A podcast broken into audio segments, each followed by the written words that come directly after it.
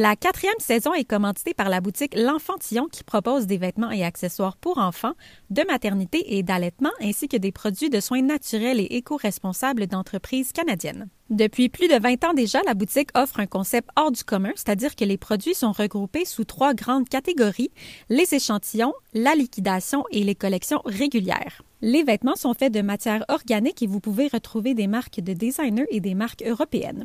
Pour plus d'informations, je vous invite à visiter leurs réseaux sociaux ou site internet www.l'enfantillon.com.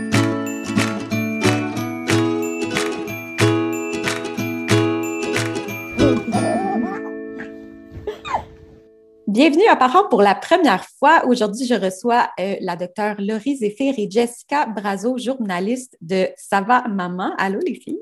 Allô? Allô? Merci d'avoir accepté l'invitation pour qu'on puisse enfin parler de la santé mentale parentale. C'est vraiment la, la femme dans tout ça. Tu sais, oui, quand on, je veux dire, on donne naissance à un bébé, mais on dit souvent aussi que la mère naît dans cette mm-hmm. euh, épreuve-là, dans cette je veux dire, dans ce passage-là d'une vie. Donc là, on va vraiment mettre l'emphase là-dessus, puis je suis vraiment, vraiment contente euh, de pouvoir aborder ça avec vous. Euh, je voulais commencer en sachant, ça va, maman, ça a commencé en 2020. Comment, où, pourquoi, tout juste. juste en 2020, qu'est-ce qui s'est passé? ça a commencé avec la pandémie, en fait. Hein? C'est Laurie, tu m'as écrit, on s'était rencontrés juste avant, euh, parce que j'avais une autre idée de podcast. Euh, puis j'avais rencontré Laurie pour faire une entrevue, puis ça avait cliqué. Vraiment, ça avait cliqué. Puis il faut savoir que moi, je, je consommais pas, je savais même pas c'était quoi un balado, un podcast. J'avais entendu le mot. mais Jessica, justement, m'avait parlé de son projet de balado à l'époque. Elle m'avait dit, écoute, c'est un médium le fun, etc. Fait que là, on mm-hmm. s'était dit, hey, on, vu que ça a cliqué de la première rencontre, pourquoi qu'on n'essaie pas de bâtir quelque chose pour les mères, pour les parents? on ne savait pas trop à quoi ça allait ressembler. Et là arrive le fameux 13 mars 2020, c'est-à-dire mm-hmm. annonce, fermeture complète, école, garderie. Et je me rappelle que sur mes médias sociaux, à moi, là, il y a comme des messages de, de détresse, slash panique, slash fatigue d'avance. Euh, qu'est-ce qu'on va faire? Les écoles sont fermées. Combien de temps? À l'époque, on pensait que c'était pour comme une semaine ou deux. Là, ouais, fait qu'il y avait vraiment quelque chose dans, ben là, on peut pas aller dans les garderies, on fait pas que le travail? Puis il y avait tout un peu cette panique-là, ce stress-là. Puis là, on s'est dit, il faut faire de quoi. Il faut faire de quoi pour être capable de rejoindre les mamans, les parents qui se retrouvent face à cette position-là qui est tellement inconfortable, mais en même temps, ils ont beaucoup d'impuissance parce que je peux rien faire de plus que juste vivre la situation. Ça va, maman est comme un peu née de ça. Puis, toi, en fait, tu es spécialisée en santé mentale maternelle. Euh, c'est, j'imagine que, je veux dire, dans ta clinique privée, tu rencontres aussi tout plein de, parents ou de mamans qui ont des difficultés. Puis des, euh, Vraiment, vraiment beaucoup. Puis, tu sais, en fait, la, la parentalité, la santé mentale parentale est arrivée un petit peu plus tard pour moi. Je me suis beaucoup intéressée au départ sur le développement de l'enfant. J'ai travaillé beaucoup avec les enfants au début. Mais à un certain moment donné, il y avait comme une partie de moi qui disait Mais attends un peu, là, il se passe de quoi? Tu sais, j'ai les parents qui viennent m'amener les enfants. Puis là, je, vois l'enfant, je travaille avec lui, puis à travers les mots de l'enfant, il y a comme une partie de moi qui fait comme, mais c'est pas quelque chose dans la dynamique familiale, des fois la dynamique conjugale, des fois chez le parent. Puis ça m'a amené petit à petit à m'intéresser un peu plus à la santé mentale parentale. Puis quand je suis tombée dans tout ce qui était périnatalité, justement, maternité, transition à la parentalité. Là, j'ai vraiment fait comme, OK, là, il y a quelque chose là-dedans qui me rejoint à tellement de niveaux. Fait que c'est comme ça que je me suis intéressée un peu plus à cette clientèle-là. Et qui a aussi un impact sur le développement de l'enfant, finalement. Absolument. Absolument. C'est une dans... relation directe, là. Vraiment, tu sais, nous, à Ça va maman, on parle beaucoup d'attachement, la, la, relation d'attachement par enfant. Puis qu'est-ce qui est fort de cette théorie-là, c'est on ne peut pas se concentrer juste sur un des deux éléments du système. Il faut regarder mm. les deux.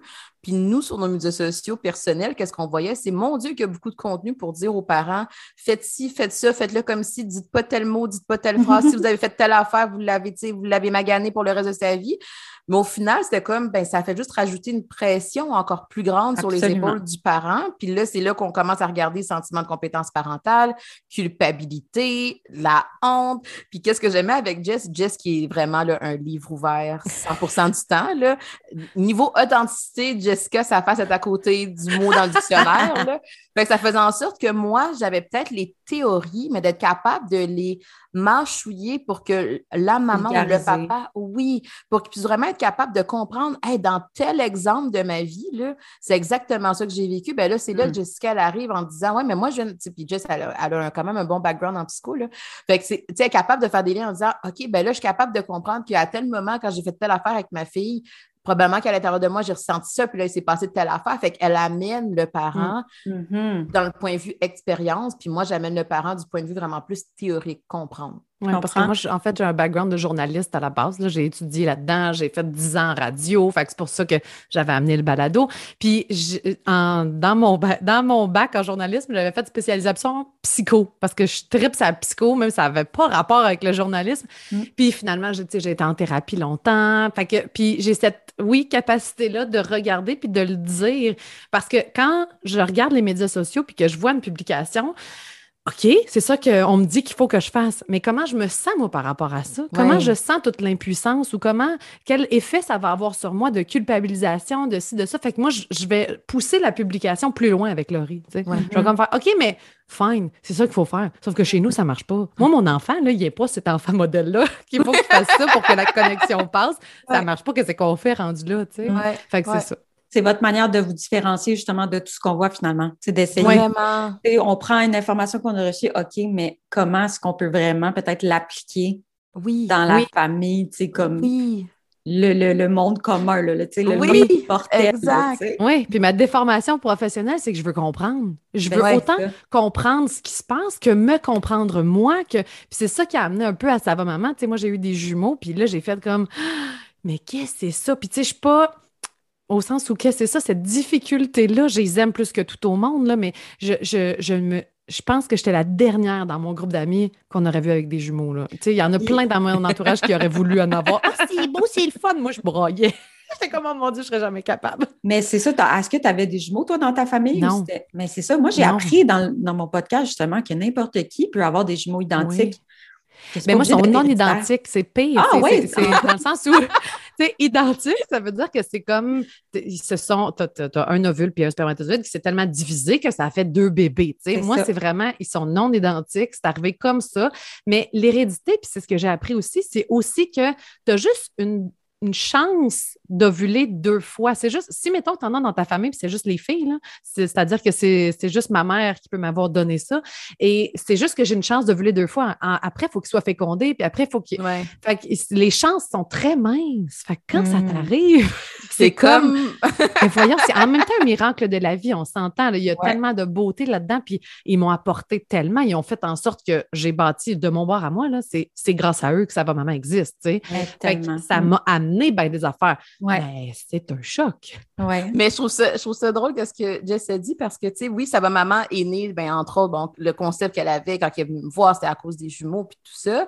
Mais, tu sais, nos médias sociaux, nos, nos, nos, publications, on les trouve de plus difficiles à faire parce qu'au début, justement, tu sais, moi, j'aime bien ça la nuance. c'est moi, j'aime bien ça la nuance. Puis au début, quand je commençais avec Jess, elle disait, ouais, mais la réponse, c'est quoi? Puis j'étais comme, ben, attends un peu, ça, ça dépend de quelle mère que c'est, quel père que c'est, quel enfant, le tempérament. Fait que, d'essayer de mettre ça dans une petite publication, c'est tellement dur. Puis là, Jess, dernièrement, elle m'a dit la même affaire. Elle m'a dit Aujourd'hui, plus on prend le temps d'aller creuser ces informations-là, puis la psycho, puis réfléchir, puis rencontrer les mamans, ben là, justement, on, a cette espèce de perspective-là de se dire, ben mettons la mère de jumeaux, là, qui va juste lire, regarde, pendant les crises de ton enfant, là, tu es supposé de faire telle affaire, telle affaire. Oui, mais la mère de jumeaux, il y en a peut-être un autre qui est en train de faire une autre crise de bacon à côté.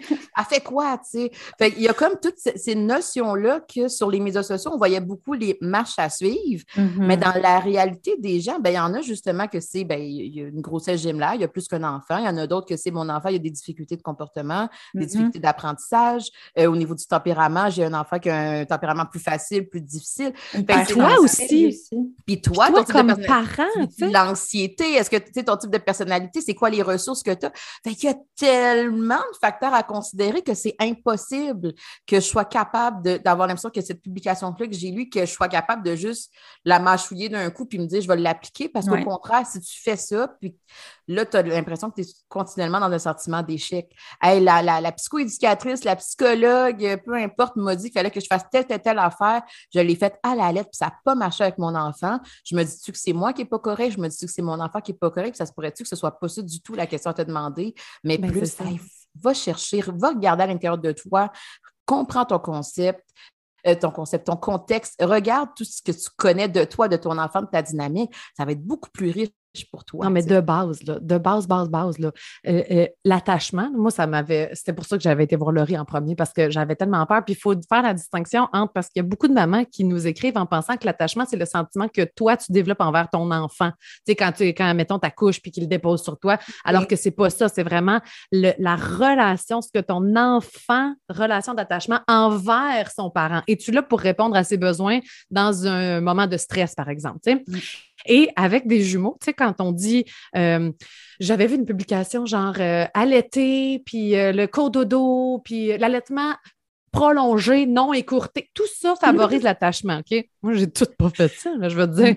J'étais comme, j'ai pas allaité, j'ai essayé avec les jumeaux, écoute, ça marchait pas, je, ne faisais que sacrer parce qu'il faut que tu les fasses en même temps, faut que C'était tellement difficile. Ah, ça doit calmer. je lis ça, le sommeil, il faut que tu sois là, que tu... Quand tu en as deux, t'en as deux. Je veux dire, je me sentais tellement que je les avais scrappés, là, Véronique. Hmm. J'étais allée voir Laurie, mes bébés, il avait quel âge? Il avait genre un an. J'étais comme, Laurie, c'est sûr que je les ai scrappés. Avec toute cette charge émotive-là, je me sentais. Puis comment tu te sens comme mère quand tu penses que tu as scrappé tes enfants, tu sais?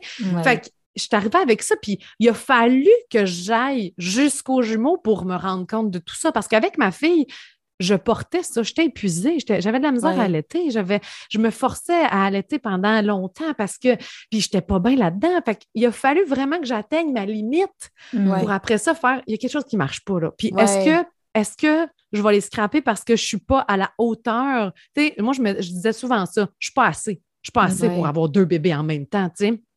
Et c'est pour ça que Laurie, tout ce qu'elle disait après, de faire que, hey, wow, on va ramener ça à la base. La mm-hmm. relation, ça n'a rien à voir avec un sein ou un biberon, là, de mm. base. Et après ça, la relation, ça n'a rien à voir avec une technique de sommeil ou de tout dépendant de l'âge. Il y a bien de la nuance à ajouter ici. là. C'est juste là. Mais ça n'a pas rien à voir avec ça. C'est beaucoup plus profond. C'est est-ce que tu te mets à la place de ton enfant? Est-ce que tu penses à lui? Est-ce que tu veux son bien? Oui, oui, oui. Bon, ben là, calme-toi. C'était ça, là. Ben, ça peut tellement être un couteau à double tranchant, toute l'information. Vraiment. On a accès en ce moment. Tu sais, maman me disait, waouh, tu sais, dans mon temps, mon doux, on n'avait pas tout ça. Puis je, comprends. Puis c'est sûr qu'il manquait, il y avait sûrement un manque dans ton temps. Je, le comprends. Mais aujourd'hui, on est tellement exposé à différentes perspectives de ci, de ça. Des fois, c'est tellement difficile de s'y retrouver. Puis encore plus sur les réseaux sociaux où il y a vraiment une espèce de fausse perception de ah, c'est le même, puis je sais pas, il y a comme une gang de OK, ça, c'est comme ça que ça doit être fait. Puis ouais. si tu fais pas comme eux autres, tu te retrouves où? Ouais. Je suis une mère négligente, moi, si je fais pas telle affaire, telle affaire, telle affaire. Puis c'est ça pour moi qui, qui, qui a été comme une espèce de moteur à essayer de faire comme Hey, on, va faire ça va maman. Tu honnêtement, là, des fois, je disais à Jess, hey, il me semble qu'on serait bien juste faire du jardinage. C'est tant qu'honnêtement, être là à essayer de comme travailler fort puis finir, puis des deadlines, puis des. Il me semble qu'on serait bien de juste être faire une, petite mm-hmm. fleur, puis on serait bien, mais en même temps, de voir toute la culpabilité qui est ressentie face à toute la confusion qui est présente. Puis c'est ça le problème, c'est que comme que tu dis, il y a un message qui est plus fort, hein, il y a un message qui ressort beaucoup plus. Fait que les autres mères, des fois, ont tendance à plus s'isoler avec le fait que, ben écoute, moi, à la maison, c'est comme ça, nous, on mange des croquettes, nous autres, on a fait de la 15, peu importe. Mais là, justement, il y a comme, il y a comme cette perspective-là qui est, si on ne s'en parle pas dans le one-on-one, il y a tellement de jugement, il y a tellement de comparaison, il y a tellement de manque de compréhension que mm. ça fait en sorte qu'il y a juste un message qui est présenté. Puis si tu n'es pas cette mère-là, justement, je me situe où, moi? Si je ne suis pas la mère modèle là, qui est présentée, je, suis quoi, moi, comme mère? Je suis une mère poche. Puis moi, c'est là, c'est quand en clinique, j'observe ça, des mères qui sont extrêmement bonnes, des mères, puis je vais dire même suffisamment bonnes, on en parlera un petit peu plus tard avec, avec Winnicott, mais des mères qui sont excellentes, que leur enfant, par leur développement leur montre, sont, les enfants sont la preuve que c'est des bonnes mères, des bons parents, un environnement qui est suffisamment sain, et quand même qu'ils arrivent en clinique et qu'ils se disent, j'y arrive pas. J'y mm. arrive pas, je suis pas capable, je sais pas comment faire. Puis, des, évidemment, qu'en psycho, on donne pas de conseils. Hein. Nous, les psychologues, c'est pas notre job de comme euh, dire aux gens quoi faire, c'est ça. Mm. Fait que là, c'est d'essayer d'amener le parent à être capable de se regarder un peu plus, d'être capable de se réfléchir au lieu de se dire, là, au lieu de juste essayer de gober ça comme étant un dogme, voici c'est quoi la parentalité, voici c'est quoi la maternité. Là, essaie de mettre un petit X dessus. Tu peux t'en inspirer si tu veux, tu sais. Mais mm. après ça, il va falloir que tu te regardes pour voir ce que ça fait du sens pour moi? Est-ce que c'est vraiment qu'est-ce que j'observe que mes enfants ne sont pas bien ou j'ai plus l'impression que je ne corresponds pas aux attentes élevées que je m'étais mise mm-hmm. par rapport à la parentalité? Puis, tu sais, quand on reçoit un message d'une maman qui me dit Ma maternité a changé de couleur grâce à vous, je suis comme mm. OK, ben il faut continuer. Là. Non, mais même si c'est tough, là, même si c'est tellement beau, j'en ai le frisson. Moi, chaque fois que je mm-hmm. reçois un message comme ça, je suis comme OK, ça sert à quelque chose de dire, puis le suffisamment bon, il faut y revenir parce que moi, ça a été un game changer dans ma vie. Là. je l'ai écouté dans votre euh, conférence, justement. donc, moi aussi, je trouve que c'est super important. Euh, puis je me, ça me rejoint aussi. Euh, Jessica, ce qu'elle t'a dit par rapport à tout l'aspect psychologique, que tu as toujours aimé ça, moi aussi, c'est la même chose. Puis je pense que c'est ça aussi que je retrouve dans mon podcast. Tu sais, on, aborde mm-hmm. tout ça. J'aime ça comprendre, j'aime ça comprendre l'humain. J'ai envie, tu sais, de, que ma maternité change de couleur aussi, tu sais, selon moi, mon évolution, tu sais. Puis, mm-hmm. quand je parlais avec la docteure Caroline Robinson aussi, qui a mentionné, tu sais, c'est la maternité papillon. Là, je dis ça depuis que j'y ai parlé, parce que je trouve tellement que c'est représentatif. Tu sais, on, on évolue, tu sais. Puis... On évolue, on change, nos enfants changent, mais pour être capable de se permettre cette transformation-là, il faut qu'on soit capable des fois de faire le deuil des scénarios qu'on avait tellement investis. Puis c'est là des fois que ça, c'est tough pour certains parents, puis je vais même oser dire certaines, certaines mamans, de je suis tellement accrochée qu'il fallait que ça ressemble à ça. Tu sais, des fois, on va rire, hein, il va y avoir des, des, des, des, jeunes gens qui n'ont pas encore d'enfants et qui vont dire Moi, quand je vais être un parent, c'est sûr, je vais faire telle affaire, je vais faire telle affaire, je ne fais pas telle affaire, nana. Puis là, on j'ai fait ça. nous autres, on est comme d'accord, mais regarde, avec un petit sourire en coin, mettons. Mais du moment que cette même personne-là devient parent, puis que là, elle réalise que finalement, mon Dieu, je réalise que des fois, j'ai tendance à mettre un petit peu plus de télé. Tu sais. Là, je mm-hmm. m'en veux-tu? Est-ce que je, me sens coupable par rapport à ça? Ou est-ce qu'au contraire, je me dis, gars, justement, ça a été la pandémie. Il fallait que je fasse du télétravail, puis il fallait en même temps que mes enfants soient à la maison. Là, cette perception-là de moi, je veux comme devoir l'écarter pour pouvoir évoluer. Et cette, cette évolution-là va me permettre d'être beaucoup plus ancrée dans ma réalité. Elle va, le faire, elle va faire sens avec ce que je vis ou au contraire, je ne me le permets pas parce que je suis trop accrochée avec cette image-là de moi dans ma tête. Fait là, ça fait en sorte que j'essaie de perdurer des affaires qui ne fonctionnent pas. Fait que là, je fais du télétravail le soir quand les enfants sont couchés. Fait que là, je suis brûlée le matin, je me réveille, mais en même temps, oui, je suis capable de jouer avec eux autres parce qu'il n'y a pas d'écran, mais en même temps, ça n'a pas de bon sens parce que je perds patience sur eux autres parce que je suis brûlée. Ben là, c'est là justement qu'on ne se regarde pas aller dans ces mécanismes-là qui sont déséquilibrés. Exactement. puis même à la base, tu sais, je veux dire, on, en parle souvent, ça va maman qu'on a une construction sociale de ce qu'est une mère. Hein? Puis depuis la nuit des temps, les femmes ont des enfants. Donc, on se dit, c'est normal. Voyons, tout le monde a fait ça. Tout le monde est capable. Je vais être capable, moi aussi, c'est sûr. Puis, il y a, une grande partie de se découvrir en tant que mère aussi que moi, j'ai trouvé tough parce que j'essayais de reproduire les choses que j'aimais de ma mère j'essayais de ne pas reproduire les choses que je n'aimais pas de ma mère. Puis j'essayais après ça de calquer ma maternité avec ce que je vois. OK, c'est supposé être ça, c'est supposé être ça.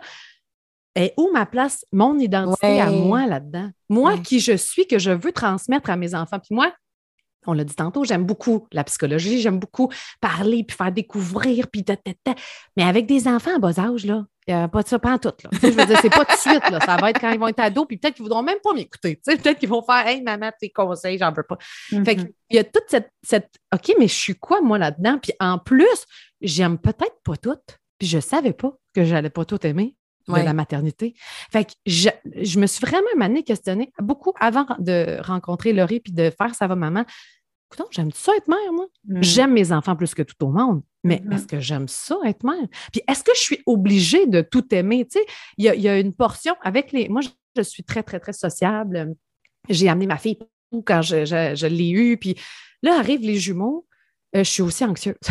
fait que mm. je veux pas les amener partout parce que d'un coup, je suis pas capable de gérer les crises des deux en même temps. D'un coup, que si mes scénarios catastrophes commencent, puis là, on n'était pas en pandémie, là, fait que je me suis isolée avant la pandémie. Fait que j'ai capoté quand la pandémie est arrivée, c'est comme ça finissait plus. Fait que je peux comprendre les mères qui ont capoté aussi en pandémie, que tu es isolée, que tu peux rien faire, puis là, tu es juste dans ton rôle de mère, puis tu es comme moi, ça, je suis pas heureuse. Mm. Ben, attends une minute. Peut-être que toi, tu as besoin d'avoir tes amis, ton entourage. Puis moi, je, encore aujourd'hui, je veux dire, mes enfants ont trois ans et demi puis six ans, puis je découvre que, c'est quoi, moi, j'aime ça, être chez des amis avec mes enfants, mais pas nécessairement en train de jouer avec eux autres. J'aime mm-hmm. ça, jaser avec la mère, prendre un verre de vin, puis que mes enfants soient autour de moi. Est-ce que ça fait de moi une mauvaise mère? Tu sais, Je veux pas les faire garder, je veux qu'ils soient avec moi. Mais j'ai le goût qu'ils vivent leur vie aussi en parallèle. Mm-hmm. Alors que moi, ce que je voyais, c'est qu'il faut, faut que tu les animes, tes enfants. Il faut que tu fasses une activité avec eux autres. Sors la passoire avec les spaghettis que tu vas rentrer dedans.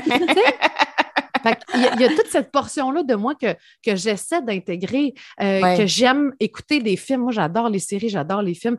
Puis je sais, on en a parlé des écrans que bon, c'est pas bon, ta, ta, ta. Mais après ça, j'aime ça faire ça avec mes enfants aussi. Puis je les mets pas là pour qu'ils écoutent de la télé puis que m'en mm-hmm. débarrasser. Je le mets là parce que Encanto, ça fait 12 fois qu'on l'écoute. je veux l'écouter avec eux autres pour la deuxième fois. On met les tunes après, on danse dans la cuisine. Il y a comme on oublie, je trouve, la relation autour de l'activité en soi. Puis moi, je suis pas celle qui va aller jouer au Barbie. Fait que là, j'ai dit à ma fille, je m'excuse, veux-tu qu'on va aller faire un dessin à la place? Veux-tu qu'on va aller, euh, veux-tu qu'on, veux-tu qu'on va aller faire, mon français ce matin, on va aller faire d'autres choses qui vont me plaire à moi aussi. Parce que sinon, ce que je fais, c'est que je regarde l'heure, puis ça ne me tente pas. Puis mm-hmm. c'est ça que je m'imposais avant dans la maternité. Je vais faire les choses parce que c'est supposé être ça. Au lieu de ben ça, ça me tente moins. Il y a des affaires qu'on n'a pas le choix. Je veux dire, ça ne me tente pas de faire le mouchenet, je vais le faire pareil. je vais le faire. Il y a des parties qui me tentent moins. De me lever la nuit, ça ne me tentait pas, je l'ai fait quand même. Tu sais. Mm. fait, mais je pense qu'il faut aussi penser à soi là-dedans, qui on est, puis qu'est-ce qu'on veut amener dans notre maternité pour qu'elle ressemble à notre couleur à nous, tu sais, à notre vie à nous. Oui. Puis, tu sais, je pense, mettons, je reprends l'exemple à, Jessica par rapport au Barbie puis au dessin, tout ça. Tu sais, c'est un peu comme un couple amoureux. On a parlé du couple dernièrement sur euh, Ça va maman dans notre accompagnement. Puis, tu sais, mettons que je suis en couple avec quelqu'un, puis cette personne-là, elle aime ça faire de la randonnée, puis moi, au contraire, moi, j'aime ça écouter des films, ben c'est pas tout le temps moi qui va décider d'écouter des films, c'est pas tout le temps l'autre qui va décider de faire de la randonnée. Il y a comme une espèce de, relation. Hein? Fait qu'on va essayer de faire de la place aux deux individus mm-hmm. dans la relation. Il y a quelque chose que il y a de l'égalité là-dedans. Puis c'est vrai que quand on devient parent, oui, l'enfant a beaucoup de besoins. Il faut être très présent, très sensible. Il faut vraiment prendre le temps de cacher. intérêt.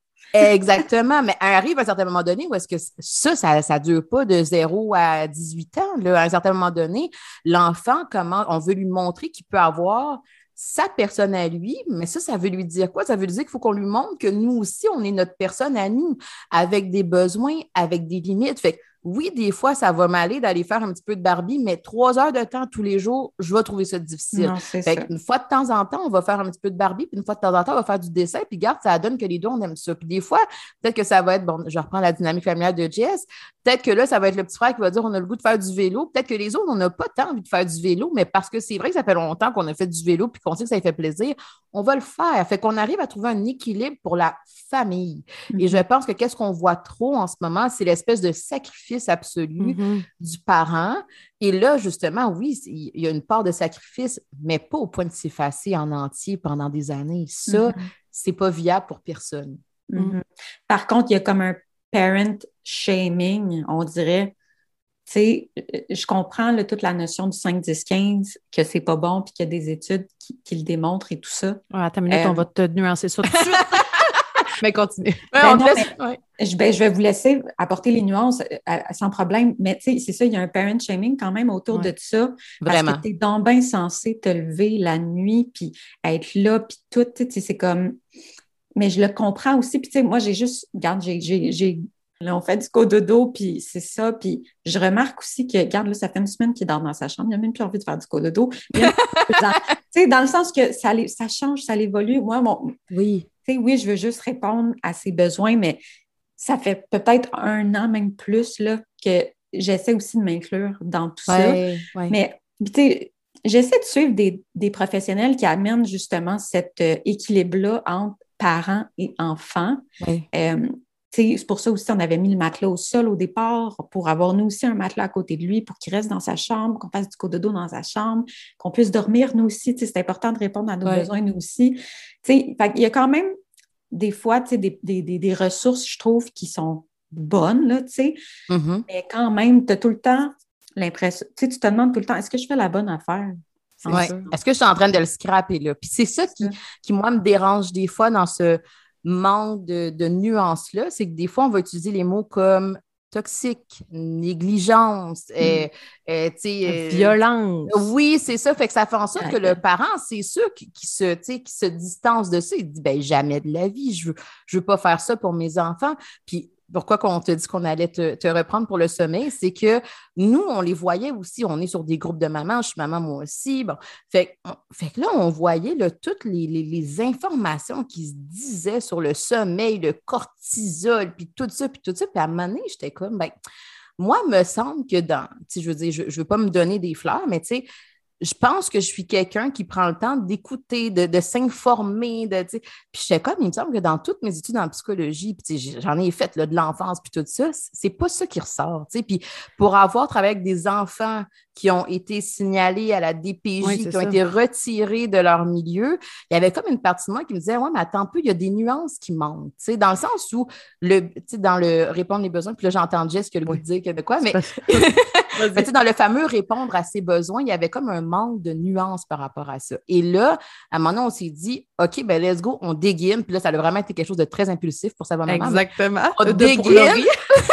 Écoute, j'en ai fait des nuits blanches littéralement à lire des centaines d'études sur le sommeil, à mm-hmm. essayer d'aller lire les écrits de d'autres professionnels, essayer de comprendre, de me faire une tête. Puis finalement, on a fait un petit e-book puis une conférence. Puis c'est là qu'on réalise qu'on ne peut pas juste présenter ça aux parents en disant vous avez fait le 5-10-15, puis c'est nocif, puis c'est toxique, puis votre enfant, il va vivre du stress pour le reste de sa vie. C'est faux, ça. Fait que là, après ça, quand il y a des études, puis je le mets vraiment en guillemets, il y a des études qui ont dit ça, mais quand on va prendre le temps de regarder la méthodologie de ces études-là, quand on va regarder le temps de regarder les échantillons de ces études-là, puis qu'est-ce qu'elles disent vraiment. Puis il y a même des études que j'étais comme, OK, ben on va essayer d'aller, on va appeler le chercheur pour essayer de comprendre. C'est-tu vraiment ça que vous voulez dire? Parce que c'est ça qui est relayé sur les groupes de parents que si tu as fait telle affaire, le cerveau de ton enfant, il va avoir rétréci. Puis là, j'ai fait, attends un peu, on va l'appeler. Elle l'a appelé, là. Je l'ai appelé pour de vrai. fait comme, hey, c'est ça qui ressort parce que dans les. Puis moi, c'est là que mon background de journaliste est rentré, c'est parce que souvent, on va ressortir l'étude, on va sortir la conclusion. On va rien regarder d'autre. Puis on va appliquer la conclusion, on va le mettre sur une publication. Euh, ces réseaux sociaux, c'est bien cute, c'est bien beau. Mais à 10 minutes, il a fallu, il a fallu comme que tu comprennes le contexte, il a fallu que tu comprennes de où ça sort, puis il a fallu que parce que Laurie, je te dis, elle a été investie d'une mission. Là. ah oui, là. après, il faut que tu fasses un espèce de, de, rétrospective de tout ça, puis que tu regardes les nuances de tout. Tu ne peux pas juste appliquer une étude là-dessus. Il faut que tu regardes vraiment ce qui s'est fait. Fait que quand elle avait appelé, puis je veux dire, le e-book puis la conférence, là, après ça, on a parlé avec Catherine euh, qui travaille, elle Catherine aussi. Simon, oui. Exactement. Elle, elle est dans un institut sur le sommeil. En tout cas, on a. C'est quoi son, son, titre, euh, son titre exact je, me manque? Je ne sais pas c'est quoi son titre, mais Catherine, parce que moi, justement, mon background, c'est beaucoup en attachement. Fait à un moment donné, je me suis mis en doute. Je me suis dit, écoute, c'est peut-être moi qui ne comprends pas bien. fait que je vais essayer de trouver une spécialiste qui littéralement fait ça, d'aller dans des congrès sur le sommeil, puis qui a fait, je pense qu'elle a fait sa thèse de maîtrise ou son mémoire de maîtrise sur le sommeil. Elle a été investie dans un laboratoire de recherche sur le sommeil, je me suis dit, je vais aller valider avec elle. Puis même que c'est elle qui fait la révision scientifique de notre e-book, puis elle a dit, au contraire, justement, il faut que ce message-là se rende aux parents parce qu'il manque tellement de nuances. Fait que ça fait en sorte que des fois, on a des parents qui sont totalement épuisé. Puis, tu sais, je dis totalement épuisé, puis je pourrais dire extrêmement épuisé. Et ils ne voient pas que finalement, c'est pire pour la dynamique familiale, pour eux, pour leur couple, pour leurs enfants, pour même eux dans le futur. Parce que justement, ils ont tellement une fausse croyance que si je fais une technique de sommeil, mon enfant, il va être scrappé. Puis on n'est pas en train de valoriser la technique de sommeil. C'est pas ça l'objectif. C'est pas de dire allez-y, tout le monde fait des techniques de sommeil. C'est pas ça. Mais il y a quelque chose qui manque et vous devez réfléchir. Mm. Réfléchissez à votre, à votre contexte. Mettons que moi, je sais pas, moi, j'ai une grand-maman qui vient cinq jours par semaine avec le bébé. Ça se pourrait que justement de me réveiller cinq fois par nuit, dérange pas, tu sais, parce mm. que j'ai la possibilité de récupérer après. Mettons que je suis quelqu'un qui est moins sensible à la carence de sommeil, puis ça fait en sorte que je suis quand même capable de fonctionner dans mon quotidien, ça aussi, ça va influencer un peu mes décisions. Mais si je suis quelqu'un que j'ai pas d'entourage, que je suis très sensible au sommeil, que ça fait deux ans que je dors pas, que peu importe. Que tu as d'autres enfants les autres chambres, que, j'ai d'autres pas réveiller, parce que si ton bébé pleure, ben ton autre jumeau va se réveiller, puis là, tu vas être pogné. Ouais. ça, ouais. Ton contexte. vraiment, sur les médias sociaux, il y a vraiment de la, de la désinformation. Puis pas juste sur les médias sociaux. J'en ai lu dans des livres aussi de professionnels ou est-ce que vraiment les mots qui sont utilisés sont, sont, faux? Euh, ou est-ce que justement, il y a vraiment des. des on va parler d'impuissance acquise, puis on fait des liens qui sont plus de l'ordre de l'interprétation du professionnel et non pas de qu'est-ce que la recherche va dire ou même cliniquement qu'est-ce, que, qu'est-ce qui a été relevé. Puis ça, c'est plate parce que le parent n'a peut-être pas le temps ni le background de commencer à se dire Hey, moi, je vais aller prendre sans études, là, puis je vais aller les lire. fait, fait à un il y a comme une partie. Oui. Comme parent, tu te perds aussi avec toutes les informations de tous les professionnels. Es ben là, tu es en train de me perdre justement. je suis comme là, je fais ben, quoi? tu vois. Mais tu vois, c'est comme on se perd, mais à un moment donné, il faut juste que tu regardes. Puis moi, ce qui m'avait fait vraiment du bien, là, c'est que Laurie, tu m'avais dit OK, fine, t'es tanné la nuit, puis tout, puis tu as peut-être fait une technique rendue à tel âge, puis de. Mais le jour, là, es-tu là pour répondre à son besoin à ton enfant? Le mm-hmm. c'est comme si on, les parents, on focus la nuit, là, puis on oublie le reste de la vie. Là. Mm. Alors que ton enfant, ce qu'il va comprendre, ce qu'il va adopter, c'est la relation que tu lui donnes. Un parent négligent, moi, ça m'a beaucoup aidé de comprendre c'est quoi la négligence versus qu'est-ce que je fais, OK, où, je me situe, tu sais. Et la mm-hmm. négligence, quand tu ne comprends pas que ton enfant a besoin de toi, ça veut dire que même le jour, il pleure, t'es comme, hey, là, sac-moi patient. Est-ce que, est que le jour, tu essaies puis dans un temps raisonnable? Moi, avec des jumeaux, c'est là que ça m'avait triggeré, c'est sûr. J'avais fait comme, mais je peux pas y répondre à la seconde, là, tu sais, parce que lui, il pleure, mais là, je suis en train de donner à lui. Puis que, mais elle était comme, oui, mais quand tu y parles, quand tu lui dis, hey, je m'en viens, ça aussi, ça fait partie de la relation. À un mm-hmm. moment donné, il faut comme se calmer. Puis, tu sais, je ne suis pas sociologue. Fait, mais ce que je vois beaucoup, c'est que, puis ce que j'ai comme un peu compris, c'est que c'est tellement dans des sujets aussi viscérales, puis aussi difficiles à vivre comme parents. Tous les parents qui nous écoutent en ce moment se disent peut-être, je trouve ça vraiment tough. Peu mm. importe si j'adopte la bienveillance, puis même là, la bienveillance, je, trouve qu'on l'a comme utilisé. Quand tu es sensible à ton enfant, tu es bienveillant. Là. Tu penses à lui, puis tu l'aimes, puis tu veux son bien, tu es bienveillant. mais quand tu adoptes un dogme en te disant, il faut que je fasse tout en fonction de la bienveillance. Je ne peux pas crier, je ne peux pas faire ci, je ne peux pas faire ça. À un moment donné, comme parent aussi, tu te sens que c'est forçant faire ça. C'est mm-hmm. difficile de faire ça. Quand c'est contre la nature. on peut pas être... si tu disais que tu n'es pas humain, tu sais. Ben, c'est ça. On ne peut pas être 100% sensible toute la journée à 100% du temps. C'est impossible. Fait quand tu fais comme OK, j'ai le droit d'être humain, j'ai le droit à l'erreur. Parce que, puis là, ce que j'ai vu, c'est que c'est tellement dans des sujets difficiles que quand un parent fait différemment de toi, ça te confronte à je fais ça à bonne affaire. Puis si l'autre fait différemment, qui a raison? Moi ou lui? Fait que là, tu rentres dans une confrontation, puis là vient la, la méchanceté, puis là vient les. Euh, donc, ben, Parce qu'au final, là, si toi, tu penses que tu fais la meilleure chose pour tes enfants, tu t'en fous de ce que fait le voisin? Mm-hmm. Si moi, je trouve que je donne une alimentation équilibrée à mon enfant, que je donne le craft dinner le vendredi, on s'en fout et le voisin devrait s'en foutre aussi. Mais mm-hmm. vu que c'est tellement difficile, puis quand on lit des messages, comme on avait des mamans qui nous écrivaient, là, Hey, je pense que j'ai fait le 5, 10, 15 quand mon enfant était plus jeune. Aujourd'hui, il y a trois ans, puis c'est crise. Je pense que c'est à cause de ça. Tu es comme, ben voyons donc, tu ne peux pas porter ça toute ta vie ça n'a pas de bon sens. Mais Puis ton enfant, il a trois ans, il y a peut-être juste une phase de crise que là, on va aller voir d'autres choses. Là, Mais comme on dit, c'est tellement un message qui est véhiculé. Quand je parlais de la gang tantôt, il y a un message vraiment fort que tu ne dois pas faire le 5-10-15, tu dois allaiter. Euh, tu sais, c'est comme, puis si tu fais pas, c'est surtout ça, hein? Je pense que c'est vraiment ces deux sujets-là qui créent de l'anxiété de, de performance chez tous les parents, finalement.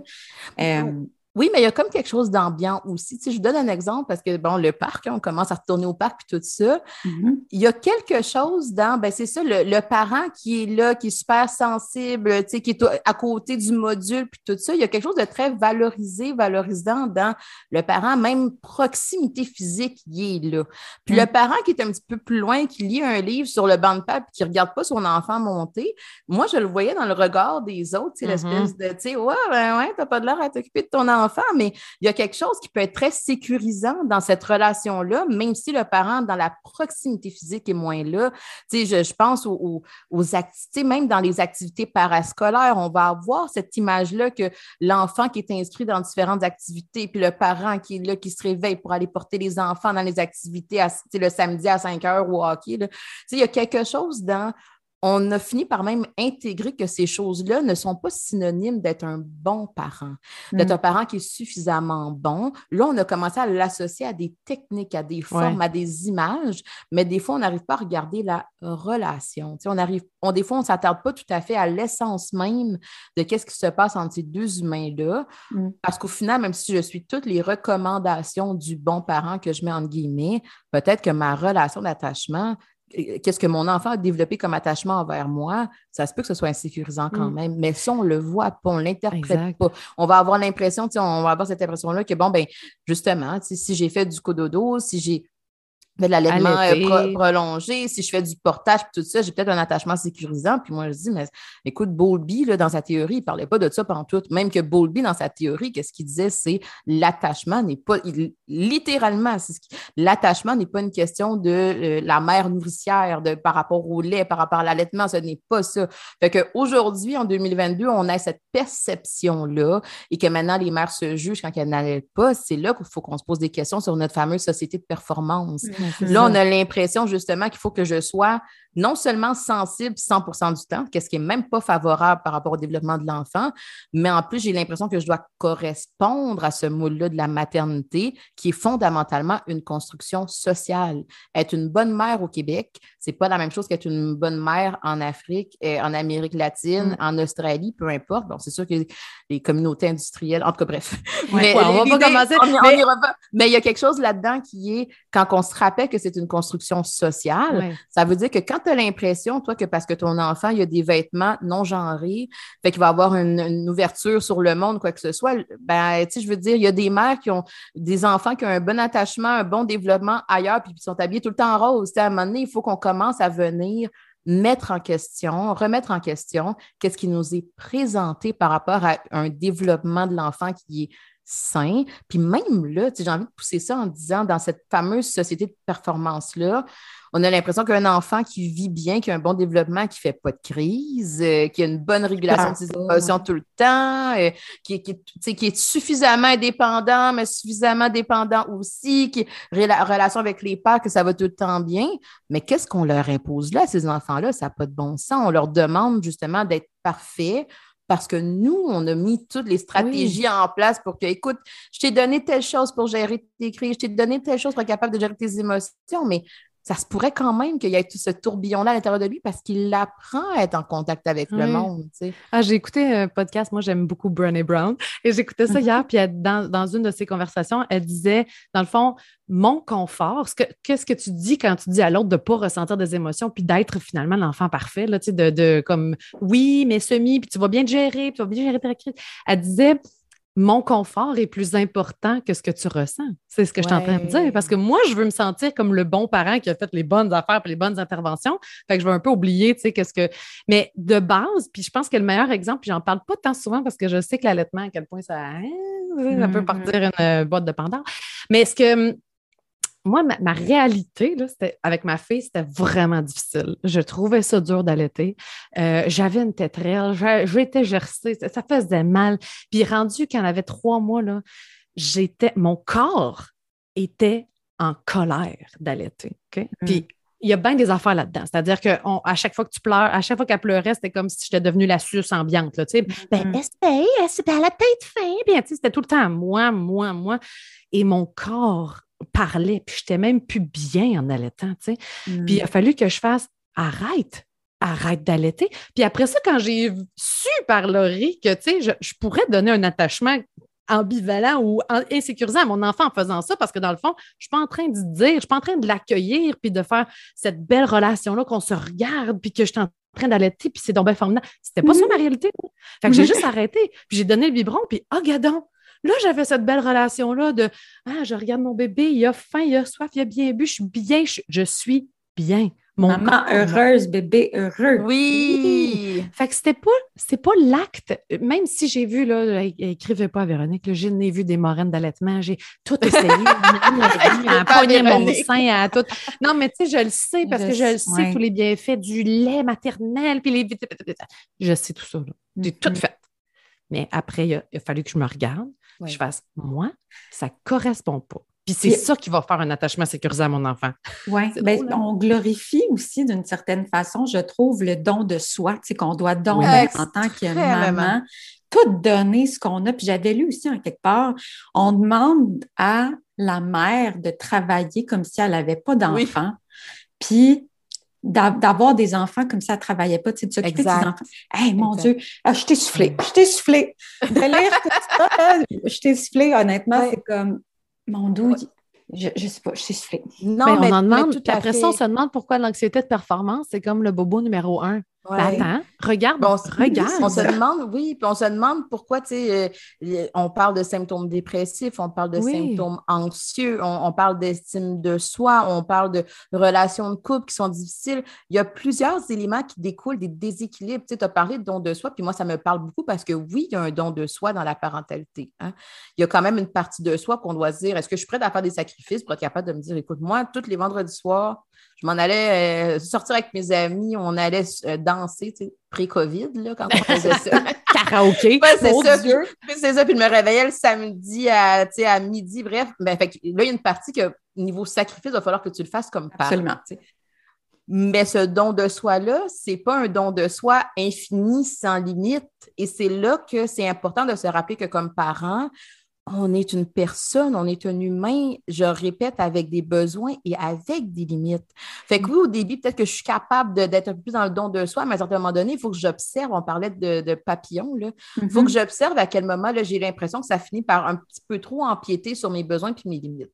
Puis là, est-ce que je suis capable de me faire de la place en me disant, garde honnêtement, ce soir, j'ai besoin d'aller voir mes amis. Mm. Ça fait longtemps, Jess, elle a parlé tantôt, euh, qu'elle était quelqu'un de social, moi aussi, je suis quelqu'un de très social. Moi, à un moment donné, pendant mes congés de maternité aussi, j'étais comme là, j'ai comme besoin d'avoir comme juste ma bulle à moi pour me rappeler que je suis capable de rire. Même si, euh, je même si je suis fatiguée, j'ai besoin de me rappeler que je peux ressortir, que j'ai encore cette capacité-là. Puis non, ce n'est pas juste faire un tour à l'épicerie un moment pour moi. Hein. Même dans ces conceptions-là, on a l'impression que faire l'épicerie, c'est un moment pour moi, je suis contente. Des fois, il faut que je sois vraiment capable de répondre à mes besoins à moi. Moi, j'ai le besoin social de pouvoir me reconnecter à mes amis. On rit, on parle, on pleure, on questionne. C'est pas mieux non plus de se donner. J'en ai vu bien des mamans, moi, qui se donnent, ils se donnent, ils se donnent. Puis un moment donné, là, après plusieurs années, c'est bien beau, là, au début, là, tu te dis, puis là, tu te valorises, ah, je suis bonne, tu sais, j'ai bien fait ça parce que c'est bien rare que j'entende des mères qui disent qu'ils sont bonnes, sérieusement, malheureusement. Mais, tu sais, puis c'est qu'après plusieurs années, c'est pas mieux de faire comme, hey, là, là, là, j'ai atteint ma limite, puis je suis tannée. Fait que mm. là, tu te débrouilles parce que tu es rendu. Il y en a beaucoup. J'en vois des mères qui, à un certain âge, pensent que leur enfant a intégré l'espèce de régulation des émotions, alors que toute leur vie, ils ont comme fait ça pour eux autres. Hein. Je vais te montrer comment réguler tes émotions. Je vais te montrer la technique. J'avais écouté un reportage qui disait comme qu'on. Euh, non, c'était dans notre accompagnement, excuse-moi, de la, la, Chantal, la, ah master de, de l'attachement par enfant. Elle disait tu prives ton enfant aussi d'un espace où lui-même va créer sa solution. Tu sais, toi, tu peux l'aiguiller. Toi, tu es là en tant que guide, pas en tant que la, personne qui va montrer comment appuyer. Fait par exemple, dans une crise de ton enfant, ça se peut que toi aussi tu aies besoin d'air un petit peu parce qu'en ce moment, je ne serais pas capable de répondre correctement. Mon intervention va être de la merde, je vais être trop fâchée, puis je vais te crier après. Puis là, finalement, ça va faire une escalade. Puis elle disait, tu as le droit, non, non seulement tu as le droit, il faut que tu mettes une limite entre ce que toi et ton enfant. Fait que tu laisses vivre sa crise à côté de toi, mais tu peux faire, maman est là, mais en ce moment, là, je vais faire ça. Calme-toi parce que tu en as d'autres à table. Il faut que tu t'en occupes de ces enfants-là. Fait il y, a, y, a un espace où on ne permet plus, je trouve, à l'enfant de trouver sa, solution, comme si c'est nous le parent pourvoyeur. Là, il va vieillir, il va vieillir, il va vieillir. Puis là, maintenant, à 10 ans, c'est comme Bon, ben là, tu as l'âge, là. Tu es capable. Hmm. Mais non, tu t'as toujours fait tout pour lui. Pourquoi il serait capable à 10 ans? Puis là, pour petit chou, là, pour petit chou, maintenant, tu as 10 ans, je peux penser à moi. Fait que pourquoi ne pas prendre cette. essayer de garder cet équilibre-là tout le long de la vie? À la hauteur du à la, à la hauteur du développement de l'enfant, dans le sens où c'est vrai qu'à six mois, j'ai peut-être un peu plus besoin de mon parent pour être capable de m'apaiser. Mais c'est là que des fois, il y a comme des cycles parce que là, on, voit le parent qui est encore dans cette position-là du don de soi, de lui qui répond constamment, de lui qui accueille, qui accueille sans se regarder. Mais là, l'enfant est grandi, puis là, il y a comme des dynamiques qui, sont plus portées sur l'habitude, le désir et non pas le besoin. Mais si je continue de me dire, je réponds à son besoin, je réponds à son besoin, je réponds à son besoin, c'est sûr que je me dis, je ne peux pas m'enlever de là, mais au final, peut-être que ça crée plus de déséquilibre que d'autres choses. Fait que là, il va falloir, puis là, ce que les parents n'aiment pas, il va falloir qu'on teste, il va falloir qu'on se permette de se dire, regarde, je pense que ça ne fonctionne plus, ça, quand on fait ça comme ça, on va l'essayer différemment c'est correct qu'on n'aille pas la réponse tout de suite. Ça aussi, on était confortable de ça comme parents.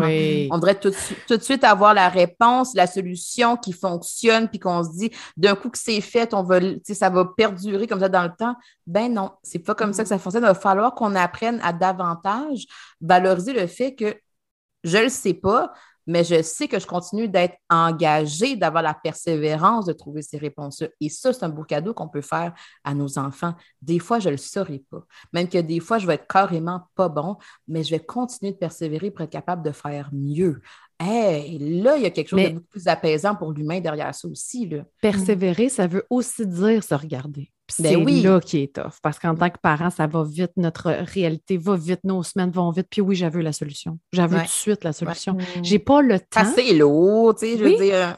Puis j'ai pas le temps de regarder comment je me sens par rapport à ça. Fais-moi juste comment je fais pour arrêter sa crise. Là. Puis, mais, mais nous, c'est ça, notre, ce qu'on dit à sa maman, c'est de te regarder, puis c'est là que le changement va aussi se faire parce que tu vas, puis c'est sûr que là, c'est on est une heure ensemble, c'est quand même beaucoup, beaucoup d'informations en une heure, mais c'est de, prendre le temps de voir qu'est-ce que ça te fait, puis sont où tes limites à toi, puis qu'elles ont le droit d'exister, ces limites-là. Puis au contraire, ça ne va pas nuire à la relation, ça va aider la relation. Puis quand Laurie, puis on a beaucoup de mamans, puis je pense que c'était même le thème d'un accompagnement comme de quatre heures de contenu, qui disait oui, mais moi, mon enfant, son pilier d'attachement, c'est moi.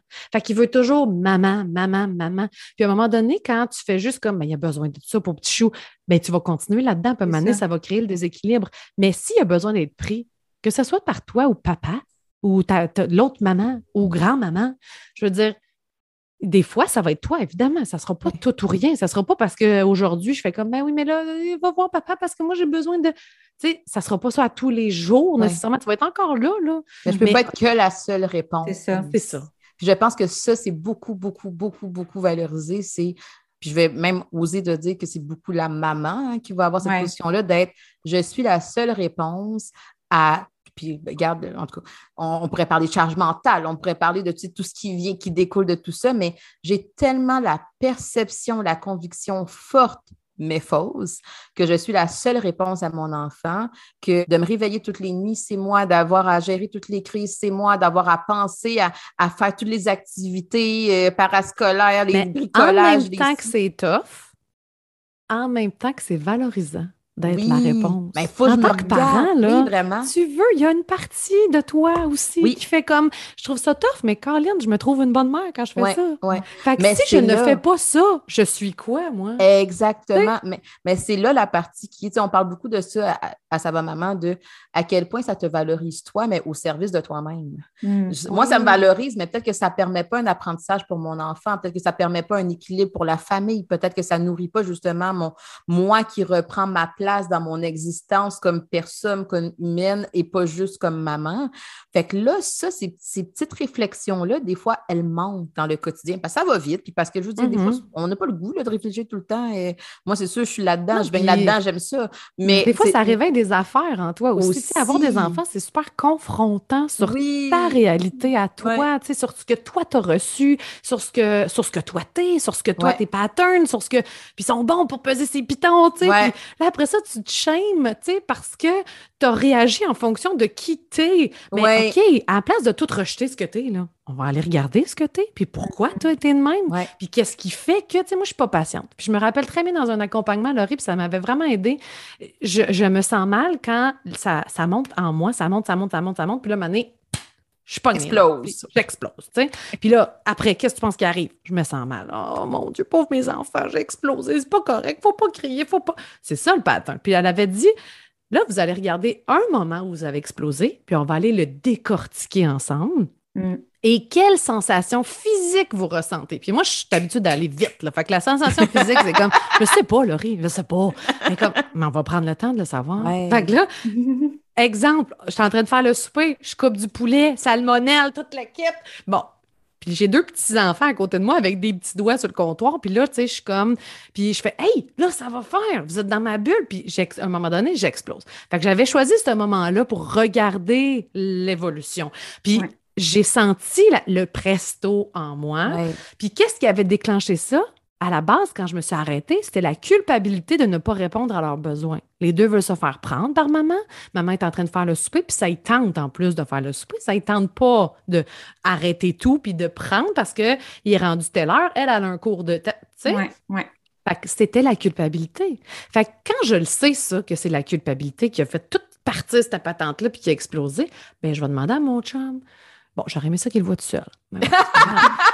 je vais lui demander parce que dans la vie, bon, ben c'est ça. Fait que je vais faire Hey, veux-tu venir les chercher, s'il te plaît? Puis le pire, c'est que cette fois-là, il l'avait fait. Il était venu les chercher après que j'ai explosé. Puis j'avais dit merci d'être venu. Tu sais, souvent, je ne vais pas remercier pour parce que je me dis, ben, c'est ta job.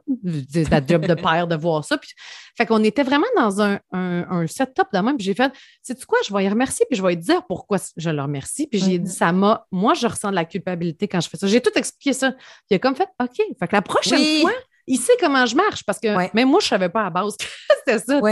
Fait que ça a comme OK, je te dis pas que ça arrive jamais, encore une fois, mais ça arrive beaucoup moins souvent qu'avant, parce que je connais le processus. Oui, mais j'ai goût de rebondir sur les pères, parce que c'est sûr que là, ça va maman, ben, juste dans le titre, on a beaucoup, puis euh, maman, maman, maman, mais je pense que justement, il y a beaucoup de papas qu'on voit moins, qu'on entend moins, qui portent quand même aussi la culpabilité, qui portent aussi le sentiment d'incompétence, qui, qui vont porter quand même tout ça aussi.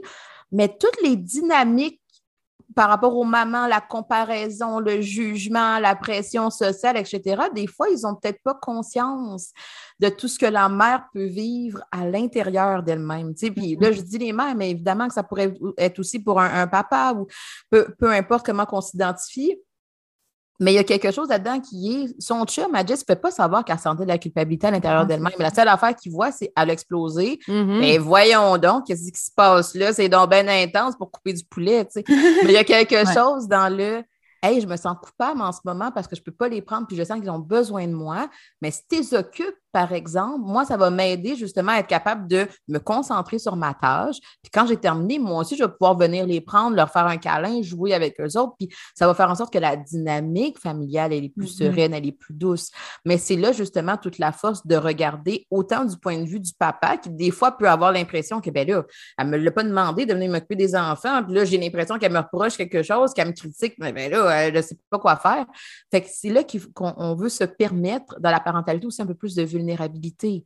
Si on se permet d'être plus vulnérable, de montrer à l'autre un peu plus qu'est-ce qu'on vit de l'intérieur en profondeur, de où ça vient aussi des fois, ben là, ça fait en sorte que, OK, là, la prochaine fois que ce moment-là arrive, on est capable un peu plus de mettre des stratégies pour éviter que toutes ces émotions-là sous-jacentes euh, reviennent, que ce soit des triggers, puis que là, justement, on soit dans l'explosion, puis quand on est dans l'explosion, ben là, c'est sûr qu'on est un peu plus dans la destruction de la relation parce que là, on est fâché, nos limites ont été dépassées, on n'est pas content. Là, on est capable justement de faire plus de place à je t'accueille dans ta vulnérabilité, je vais t'aider, te soutenir. Mais c'est mm-hmm. parce que souvent, puis il y a un gros marketing autour des mères aussi qui s'informent, parce que c'est ben vrai que les mères s'informent beaucoup, puis c'est elles qui vont aller acheter le livre. Puis juste, moi, dans mon couple, mon chum m'appelait euh, Ben oui, c'est ça, tu es le guide canadien là, du, de la parentalité, toi, là, tu sais, puis mm-hmm. parce que lui, il marche plus à l'instinct, puis moi, je suis comme Ben non, mais non, on est en 2022, là, ça marche plus de même, là, c'est plus comme. Il nous faut euh, des experts. Il nous faut, exactement, puis on a, puis il y a, y a une place où c'est vrai que l'enfant, avant, quand on regarde nos grands-parents, l'enfant n'était pas vraiment considéré. il y a eu, un, il y a eu c'est important d'avoir vu l'évolution, puis de comprendre l'enfant, puis tout ça. Mais après ça, mon chum, il n'est pas dans les années 50, tu sais. il, est, actuel. C'est juste qu'il y a une façon différente de penser. Puis des fois, des fois, ça va être de son bord, puis des fois, ça va être du mien, mais de laisser cette portion-là rentrer aussi quand moi, surtout au début, là, quand moi, j'avais tout lu, là, ouais pour vrai, c'est vrai que c'est difficile parce que, puis lui, à un moment donné, il se sent comme, ben, Jess, tu m'écoutes jamais. parce que toi, tu penses que tu as raison, tu sais, parce que tu as lu qu'il fallait pas ça. Puis on en lit sur des, des, groupes, là, de, il y en avait une qui voulait pas, je me rappellerai toujours de cette publication qui m'avait fait quitter ce groupe. Il y avait une fille qui, euh, c'était comme, tu chicanes pas ton enfant. Puis, tu sais, parentalité positive extrême, là, de, il n'y a pas de conséquences, il n'y a pas de il faut que ça soit des conséquences naturelles, puis non, non, puis le chum qui était comme, non, non, là, là, c'est pas correct ce qu'il a fait là, là, c'est pas correct ce qu'il a fait là, puis à un moment donné, est arrivé une grosse affaire, je pense que son enfant avait pitché quelque chose dans la TV, puis il avait pété la TV, puis là, ça a fait une chicane de couple. Là, son chum était tanné, puis ça avait escaladé, tu sais, vraiment haut. Mais il n'a pas été entendu, lui, dans, dans, tout ça, parce que toi, tu voulais faire cette façon-là de je ne chicane pas. Tu sais, fait il y a tellement de nuances dans toi-même, dans ton couple, dans ta vie, dans ton contexte, que moi, ce que j'espère que les gens vont retenir de cette conversation, c'est surtout, oui, inspire-toi, mais après ça, ramène-les dans toi. Puis ne sois pas rigide dans toi, parce que j'en vois des parents aussi de l'autre bord qui sont comme moi, c'est de même, puis c'est de même, ça marche. Mm. C'est, La flexibilité, c'est comme tout le temps la réponse. De te questionner, c'est est-ce que je fais la bonne affaire? Je pense que oui, mais là, je regarde, OK, c'est ça, peu importe la situation. Vraiment, la flexibilité, c'est vraiment au service de soi, comme on parlait de, j'aime encore l'expression le papillon, le parent papillon, de j'évolue, je change, ben, je me permets d'être flexible, justement. Je me permets de ne pas avoir à, prendre des décisions, à être dans le contrôle constamment, à essayer de me dire que je fais des choix parce que c'est ce qui a été décidé, mais c'est au service justement de la relation aussi parent-enfant. OK, toi, tu as le goût de faire telle affaire. Puis c'est vrai qu'au départ, j'aurais peut-être pas envie, mais je vais prendre le temps d'essayer de comprendre ce que toi tu vis. Je vais, on va essayer d'ajuster ça, on va essayer de trouver un compromis au service du couple aussi, justement. Le nombre de fois que moi, en clinique, j'ai demandé à des mamans, mais pourquoi tu fais pas confiance? À la personne que tu aimes, la personne que tu mm. as choisie pour être l'autre parent.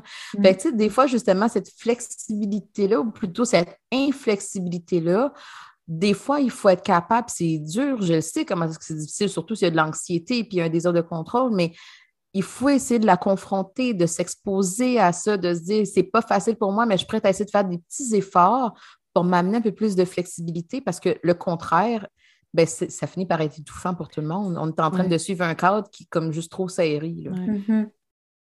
honnêtement, je vous écoute, là, puis je suis comme. On parle beaucoup. mais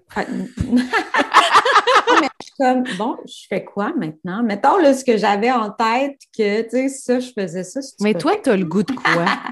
toi, tu as le goût. Tu aimes tes enfants. Tu sais, mm-hmm. fait qu'après ça, tu as le goût de quoi? Puis tu, tu, ton chum a le goût de quoi? Ou ta blonde? Tes enfants. Oui. Des fois, tu as peur aussi qu'il y ait un déséquilibre entre, OK, c'est quoi moi que je veux? Puis il faut aussi euh, se fier au développement de ton enfant, puisque lui a besoin selon son âge et tout. Tu sais, c'est comme quand même trouver l'équilibre entre les deux. Oui, mais je pense que qu'est-ce qui arrive en ce moment dans notre société, c'est que la notion de besoin est tellement élevée qu'on n'est pas en train de parler de besoin, mais plus de est-ce que ça nourrit des désirs? Est-ce que ça nourrit des habitudes? Est-ce que ça nourrit justement des perceptions que ça, c'est vraiment de répondre à un besoin? C'est l'exemple que je donnais là, à un moment donné dans l'accompagnement, c'est que je disais, puis j'ai été très grossière, exagérée, mais tu sais, on était à l'Halloween, tu sais, puis j'étais comme, OK, mais mettons que votre enfant, il vous demande un huitième chocolat. Puis même là, à huit, tu sais, je me rappelle, Jess, elle m'avait dit, même là, à huit, euh, on commence à exagérer déjà. mais maintenant, on finit par dire non, puis l'enfant va comme protester de ça, tu sais. Puis là, on pourrait avoir l'impression, on pourrait dire, il a besoin de manger un autre chocolat. Non, non, peut-être qu'il a faim. Je peux lui donner une pomme, mais il n'y a pas besoin de manger un chocolat. Et par rapport à la parentalité, c'est un peu la même chose. Mm-hmm. Euh, je parlais de proximité physique tantôt. Est-ce que mon enfant a vraiment besoin que physiquement, il soit dans ma poche de portage? Ou au contraire, il a besoin justement d'être pris, il a besoin d'être rassuré. Puis ça, que ce soit grand-maman pendant que maman va faire une petite somme, c'est correct aussi. Mais mm-hmm. si j'ai l'impression qu'il a besoin de moi, qu'il a besoin de ma proximité physique, qu'il a besoin de ma sécurité pour répondre à ses besoins, c'est là justement que ça crée des déséquilibres. Mais j'ai envie de te dire, Véronique, par rapport à ce que tu dis, moi, je trouve ça beau, un parent qui se questionne. Oui. Mm-hmm. Puis je, je pense que c'est là qu'on a soit qu'on a oublié ou qu'on enlève la richesse au fait de se questionner. C'est normal que des fois, on fasse comme, mais attends une minute, là, euh, Peut-être que oui, il y a une partie que je vais garder, peut-être qu'il y a une partie qu'il faut que je me remette en question et de se permettre d'avoir ces réflexions-là de façon évolutive. C'est pas mm-hmm. parce qu'aujourd'hui, tu as des questions, puis c'est correct d'en avoir, que tu es obligé de trouver une solution tout de suite. Peut-être qu'au contraire, juste le fait d'avoir de te permettre la possibilité de réfléchir, peut-être qu'au fil du temps, au fil des jours, des semaines, des mois, il y a une partie de toi, tu vas comme faire, hey, là, je pense que je sais de quelle direction je pourrais le prendre, on va l'essayer. Puis l'essai-erreur dans la parentalité, on ne se le permet pas. Là, on a l'impression que comme il faut qu'on l'aide tout de suite, mais au contraire, c'est beaucoup plus respectueux du processus d'être dans l'essai-erreur. J'apprends, tu apprends aussi. J'apprends. Mais tu sais, on le, on le permet à nos enfants, ça. Oui. De faire des erreurs. On leur dit ça va être constructif. Mais toi, en tant que parent, tu ne te le permets pas, pas tout. Puis c'est là où moi, la, mère, le concept de la mère suffisamment bonne m'avait tellement parlé de Winnicott qui a dit ça. En plus, on l'a comme oublié, là, mais il l'a dit dans les années 50. Là. Puis c'était en tant que mère, tu dois être suffisamment bonne. C'est-à-dire qu'il faut que, oui, tu sois dans les bonnes interventions, l'amour, tout ça, mais il faut que tu laisses place à l'erreur aussi pour faire un reflet du monde à ton enfant. Parce que dans le monde, là, ton enfant, il n'y aura pas juste des belles expériences. Il va avoir aussi des mauvaises. Puis, il va falloir qu'il sache comment se débrouiller dans ces mauvaises-là. Mais si toi, en tant que mère, tu as toujours été parfaite, toujours parfaite, je ne sais pas quand ça arrive, là, mais en tout cas, on essaye tout. Puis, mais, mais donc, tu n'as pas laissé à ton enfant l'opportunité d'apprendre dans l'imperfection. J'en fais plein des erreurs, mais j'ai appris que j'avais le droit, puis que la réparation était aussi puissante que la bonne intervention, et peut-être même plus. Fait que je vais aller m'excuser à mon enfant. Tu as raison, j'ai pogné une note tantôt, puis ça n'avait pas rapport avec toi. Euh, je suis fatiguée, si c'est ça, je m'excuse. Ou, tu avais raison. Euh, j'ai pogné les nerfs tantôt, parce que ça, pour moi, c'est inacceptable. Peut-être que ma réaction était très forte, puis je vais travailler là-dessus, puis on va respirer ensemble ou je sais pas quoi. Mais ça, pour moi, c'est inacceptable. C'est mes valeurs, whatever quoi. Mm-hmm. Tu sais, fait qu'il y a une portion d'être suffisamment bonne. Ça veut dire de faire des erreurs aussi. De... On, devient, on devient un modèle pour nos enfants. Puis c'est là, des fois, que on veut que nos enfants se permettent l'erreur, on veut que nos enfants se permettent d'apprendre, mais nous, le modèle qu'on porte à l'intérieur de nous, c'est dès que je me sens pas bien, dès que je me sens pas bien, dès que j'ai fait une erreur, dès que ben là, je culpabilise, là, j'ai l'impression que justement, je, je, suis fautive, etc. Fait que ce discours-là, je l'entretiens vers moi-même, mais je ne veux pas que mon enfant développe ça. Il y a comme une espèce de contradiction qu'au contraire, peut-être qu'à ce moment-là, c'est vrai que tu as perdu patience. Mais juste le fait d'être un modèle à ton enfant, de je peux venir m'excuser puis dire mm-hmm. là, là-dessus, c'est vrai que je, non, tu as raison, regarde, j'aurais dû mieux te parler, j'aurais dû respecter ci, j'aurais dû faire ça, j'ai bien vu que on lui montre être capable de naviguer dans ce monde-là qui est imparfait. Fait qu'il y a quelque chose là-dedans qu'on se permet un peu plus d'être humain, on se mm-hmm. permet de, vivre une expérience humaine et non pas de mettre la parentalité sur un piédestal comme quoi ben, le parent, il faut qu'il fasse le moins d'erreurs possible, puis il faut qu'il soit capable de prévenir ses erreurs, puis que plus qu'il va aller se renseigner, puis de lire des affaires, puis plus qu'il va être capable de trouver ses réponses. Moi, je trouve qu'au contraire, il y a quelque chose, tu Après ça, on se demande pourquoi ils font de l'anxiété de performance. Sérieux, à l'école puis au secondaire. Tu sais, c'est comme mm. Mais, mais il y a quelque chose d'ambiant. Il y, a, il, y a, clairement quelque chose d'ambiant. C'est pas juste les parents, mais il y a quelque chose là-dedans qui est le parent a les réponses à l'intérieur de lui. L'humain, la, la, la, survie de la race humaine, au niveau de l'attachement, au niveau émotionnel, là, ils n'avaient pas de livre là, dans, dans les années 20, euh, euh, peu importe avant. Et pourtant, des attachements sécurisants, ils en ont eu quand même. Ça a été capable de se transmettre de génération en génération. Fait qu'il y a quelque chose qui est, le parent est biologiquement et l'enfant est biologiquement programmé pour être capable d'avoir ce mm-hmm. lien-là qui est sécurisant dans la majorité des temps, euh, des fois. Il faut le préciser d'ailleurs que la majorité des parents offrent un attachement sécurisant à leur enfant. Donc, il y a quelque chose là-dedans qui est, oui, tu peux t'inspirer de ce que tu lis, de ce que tu vois, de ce que l'autre fait, mais fondamentalement, ces réponses-là, il va falloir que tu ailles chercher à l'intérieur de toi. Pour être capable de savoir si c'est les bonnes réponses pour toi, il va falloir que tu essayes. Ça, je sais que c'est tough, je sais que c'est inconfortable, mais en même temps, tu vas être capable d'observer, d'utiliser qu'est-ce que tu as comme ressource pour être capable d'observer, ça fonctionne-tu, ça, pour nous? Ou ça fonctionne pas? Puis ça fonctionne pas, un peu comme qu'est-ce que tu avais dans. Et là, ça m'amène plein de questions. Waouh! Génial! Tu as mm. plein de questions, c'est des pistes, tu vas pouvoir avoir. On n'est pas bien avec ça. Je, veux la solution, pas, pas juste la question. Ben, c'est ça, parce que là, moi, mettons, la question que je me pose, parce qu'on a mentionné rapidement, c'est les punitions. C'est moi, de, avec tout ce que j'ai lu, les punitions servent à rien. Chicaner servent à rien parce que le cerveau n'est pas assez mature pour comprendre hmm. certaines choses. Il faut y aller selon l'âge de l'enfant et ainsi de suite. Hmm. Donc, le parfait exemple qui me vient en tête, c'est quand mon fils euh, tire sur la barbe à mon chum. Mm-hmm. Ça lui fait mal, là. Hmm. Mais il ne faut pas le punir parce que comment je pourrais dire ça? Il ne faut pas avoir une réaction trop forte parce qu'on dirait que l'âge qu'il a en ce moment, c'est-à-dire 21 mois, il va juste voir ça comme Ouh, il y a une réaction suite quand je fais ça, puis je vais envie de recommencer. Puis que là, selon ce que je lis, il faut rester le plus neutre possible, mais dans l'explication de comme Hey, on n'aime pas ça quand tu fais ça. Mais il y a quelque chose là, puis je, que sais qu'est-ce qu'on... va arracher le jouet à son ami, qui lui va avoir une réaction, il va le taper, oui, oui. Parce qu'il y a quelque chose, puis j'ai aimé l'exemple que tu as donné, Véronique, ce qui est ça lui fait mal à mon chum. Hein? Mm-hmm. Fait que ça, déjà là, il y a comme une espèce de limite physique de c'est pas juste que tu m'as fait un petit peu un petit accrochage, ça me fait mal. Non, il tient à deux mains, là, puis oui. ça, là, il est quand même. Ben, quel message on lui montre à cet enfant-là de, ben, dans le fond, on n'a pas tant de réaction à ça. Fait que là, c'est là que ça peut donner une, une, confusion quand le, comportement est répété. Puis, je, on rappelle quand même l'âge de ton enfant qui est 21 mois. Fait à 21 mois, niveau impulsivité, justement, est à la découverte des sensations encore et tout ça. Fait que non, je ne te donnerai pas une taloche parce que tu as tiré la barbe, mais je peux quand même te dire non. oui, oui, que la... non. Oui, Exactement. Puis peut-être que la réaction qu'on va avoir, ça va être si tu continues de tirer la barbe à papa, je vais te descendre par terre. C'est ça, exactement, mais il ne comprend pas. mais, il ne comprend toujours pas, mais on se dit que éventuellement, il va assimiler ces choses-là. Il va comprendre que de ne pas faire ça, mais si, mettons, on le chicanait, puis après ça, on le mettait en petite boule dans un petit coin, puis qu'on disait non, non, tu sais, ça, oui, on est, oui, non. Mais ben, je, je, reprends il y a aussi, deux éléments. Ouais. Mais je reprends deux éléments parce que, parce que, tu sais, je l'entends beaucoup, puis je le vois beaucoup je trouve ça le fun que tu le dises parce que même à sa maman, je pense qu'on ne l'a jamais dit encore. Tu sais, la fameuse, le cerveau de l'enfant n'est pas développé. Le cerveau des adolescents non plus, il n'est pas complètement développé. Puis c'est pas pour autant qu'on leur dit ça, tu fais pas ça. Tu sais, même si tu as ton permis à 16 ans, là, ben non, tu bois pas au volant. Leur mm-hmm. cerveau n'est pas développé. Ils vont avoir encore des comportements risqués à l'adolescence. Mais on leur dit, on leur répète, on met des conséquences pour qu'ils puissent avoir un cadre, pour mm-hmm. essayer de mieux comprendre un peu plus le monde dans lequel ils sont. Moi, qu'est-ce que tu me partages de toi? Sais, je, je, te donne, je connais pas ton enfant je ne connais pas ta dynamique, mais qu'est-ce que tu me partages? C'est nos interventions ne fonctionnent pas et mon chum a de plus en plus mal.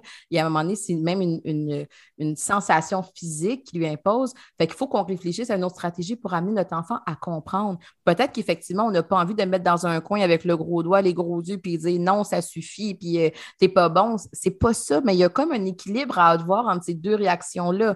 Peut-être que notre réaction n'a pas été suffisamment euh, euh, ferme. Précise. Ben, ça peut être ferme, ça peut être précise ou suffisamment clair sur le fait que ça, c'est non. Ça serait un chien, mettons, là.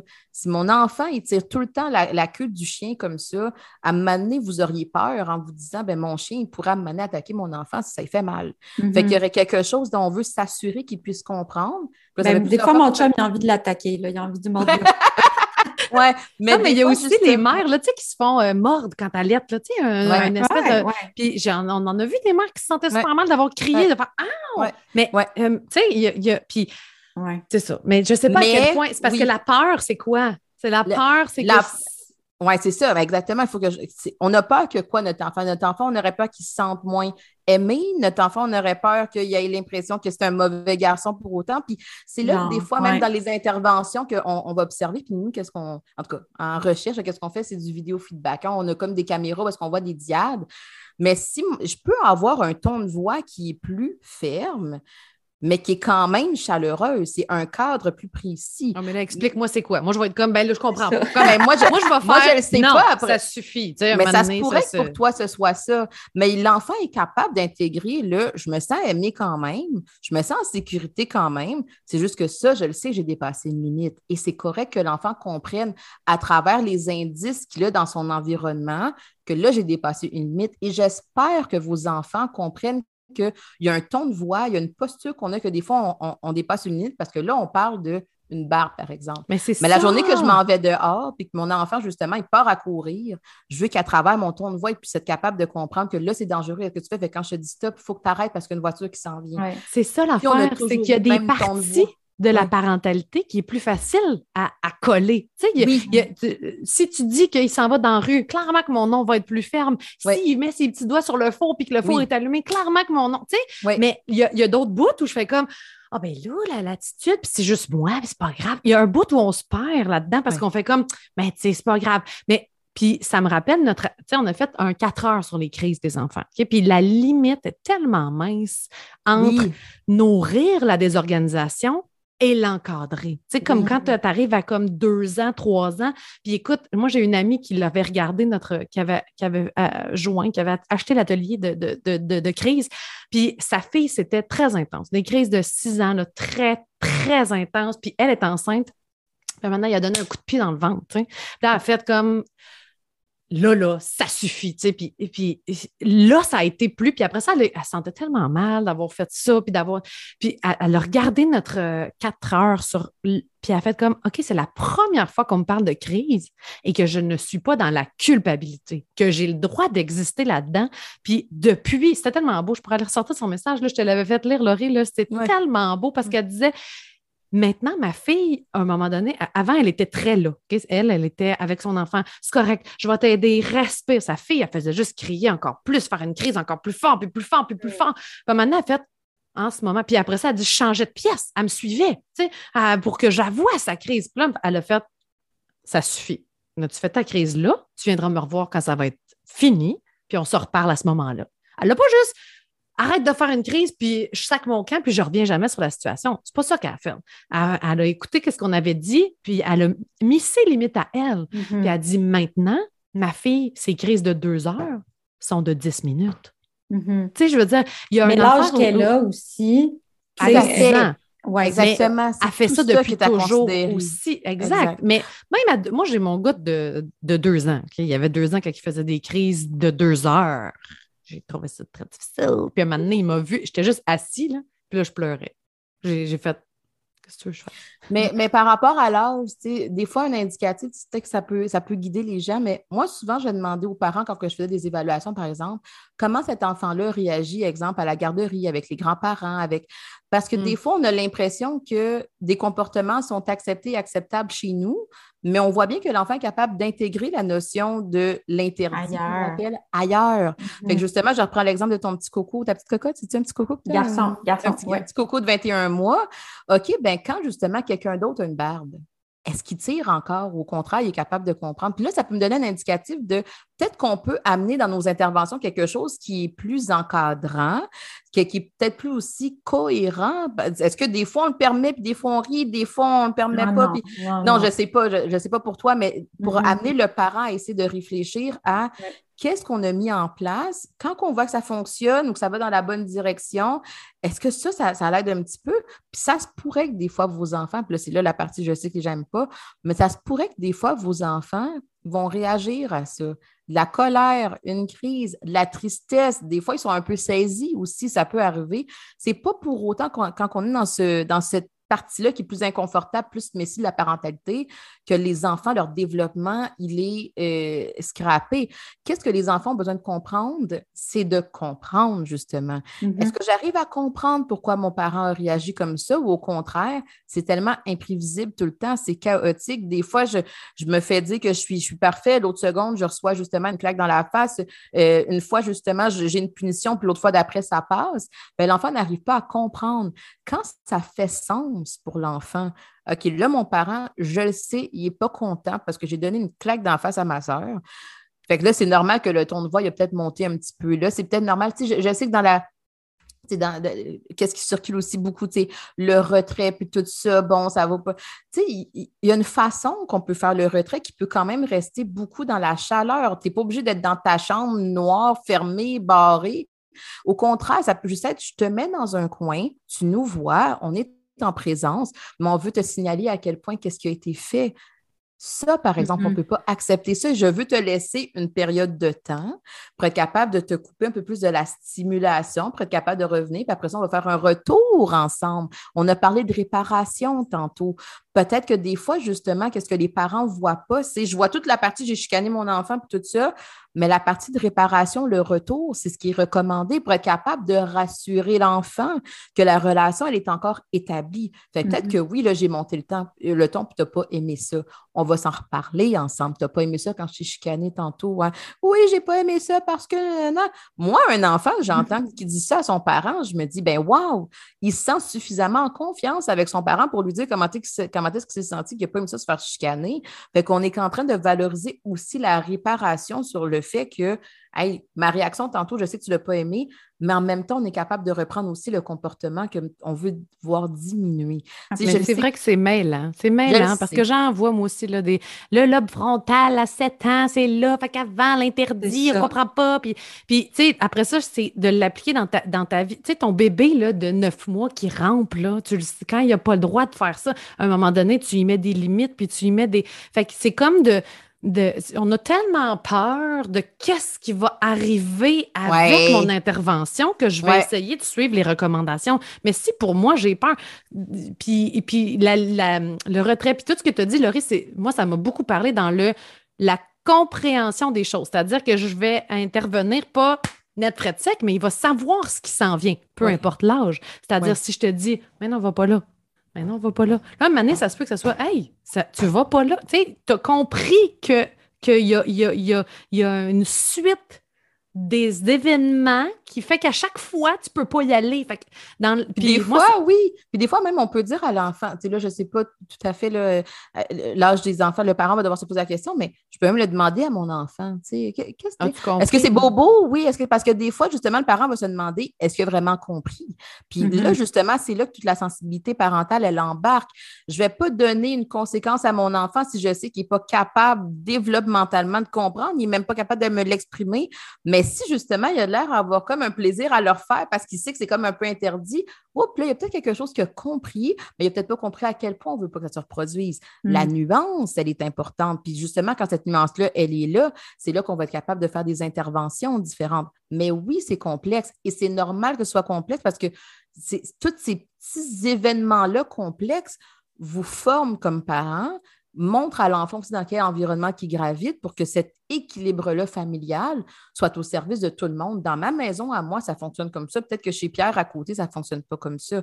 Puis je vais revenir encore sur l'histoire du développement du cerveau. C'est pas parce que le cerveau n'est pas développé qu'on ne peut pas faire. Sais, le, cerveau n'est pas développé, oui.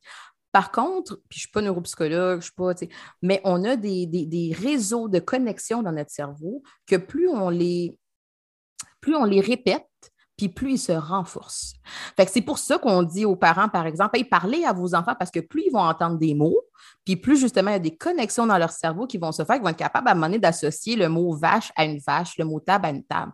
C'est la même chose par rapport à, la discipline, aux conséquences, plus je vais dire à mon enfant, hey, ça, plus on va être cohérent dans notre façon d'intégrer les choses. Il y a des choses qu'on accepte, il y a des choses qu'on n'accepte pas.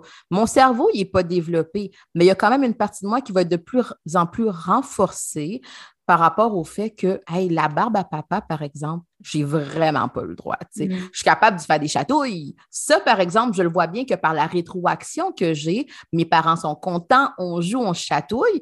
Puis quand justement je tire la barbe, mon Dieu, j'entends un nom, puis on me dépose à terre.